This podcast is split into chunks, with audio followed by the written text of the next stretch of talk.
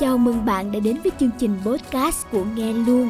Để nghe thêm các bài học được chắt lọc từ những cuốn sách hay nhất trên thế giới hiện nay, hãy cài đặt Nghe Luôn từ iOS App Store bạn nhé. Xin chào các bạn.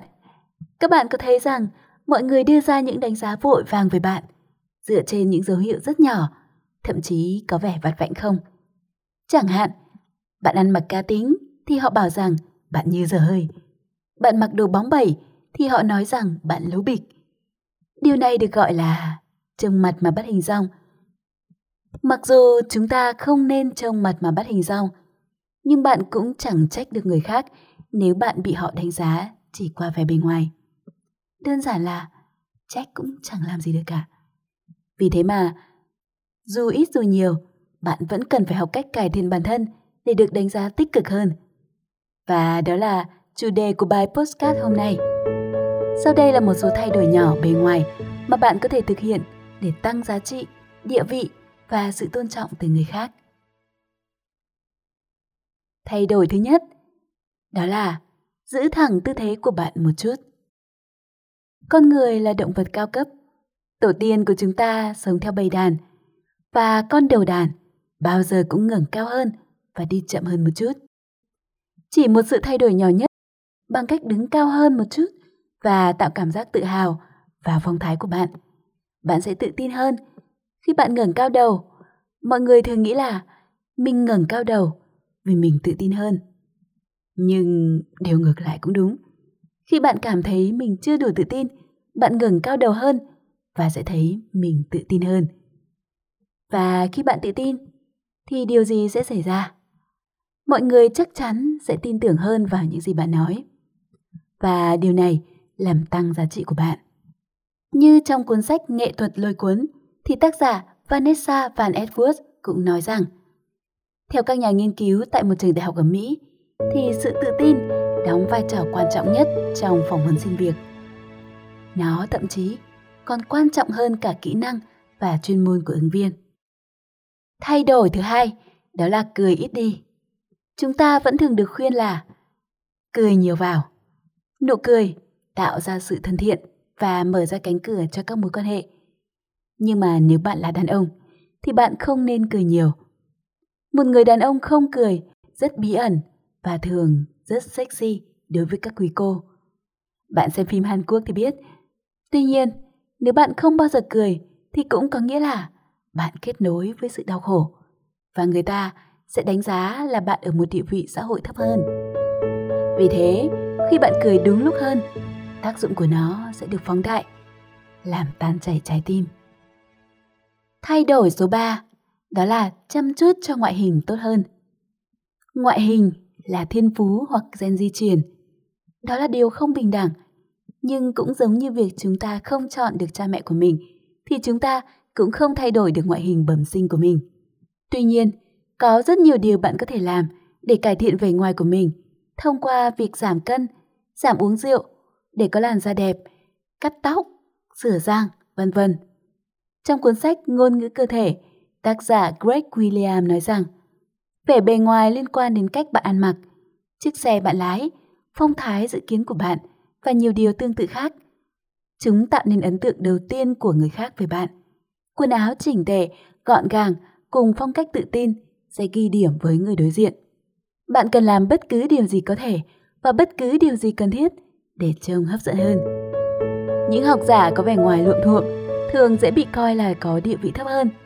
Nếu bạn chăm sóc bản thân, người khác sẽ chăm sóc bạn. Thay đổi số 4, đó là chuyển động chậm hơn. Nói chuyện và di chuyển chậm hơn một chút cho chúng ta biết điều này.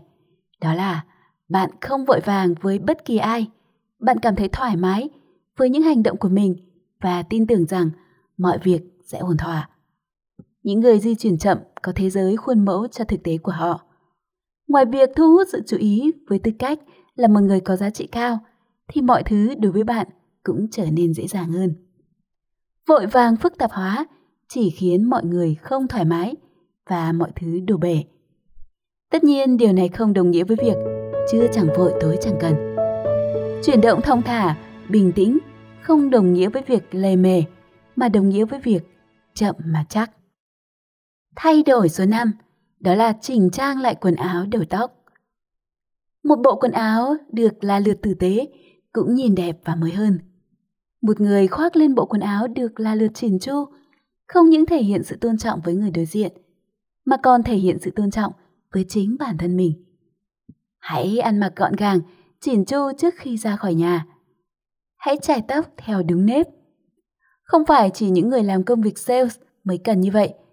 Bạn không cần phải bóng bẩy với những quần áo mác hàng hiệu hoặc với xu hướng thời trang nổi trội nhất. Giá trị của bạn nằm ở việc người khác nhìn nhận bạn và bạn cảm nhận từ chính bạn, chứ không phải từ mác đồ đạc bạn dùng. Nếu bạn không biết mình hợp với trang phục gì, kiểu đồ gì, thì hãy nhờ bạn bè góp ý chân thành. Thay đổi nhỏ sẽ tạo ra ảnh hưởng lớn. Thay đổi số 6, đó là chậm đồng ý hơn. Bạn không cần phải hiếu chiến, chỉ trích hay phán xét, nhưng cũng đừng vội vàng đồng ý những gì người khác nói. Vì nếu làm như vậy, mọi người sẽ nghĩ rằng bạn là người ba phải, hoặc dễ bị lợi dụng, hoặc là một người vô cùng nhàm chán. Cho phép một số không gian trong các cuộc trò chuyện. Hãy cảm thấy hoàn toàn ổn với sự im lặng. Im lặng là khoảng không gian để bạn và người khác suy ngẫm. Hầu hết mọi người đều rất muốn làm hài lòng với những người xung quanh. Vì vậy, họ bù đắp bằng cách gật đầu đồng ý với mọi thứ mà không thực sự lắng nghe. Còn bạn, thì bạn có ý kiến của riêng mình và không ngại nói ra. Trong nhiều trường hợp, thì bạn chỉ đơn giản là lắng nghe mà thôi.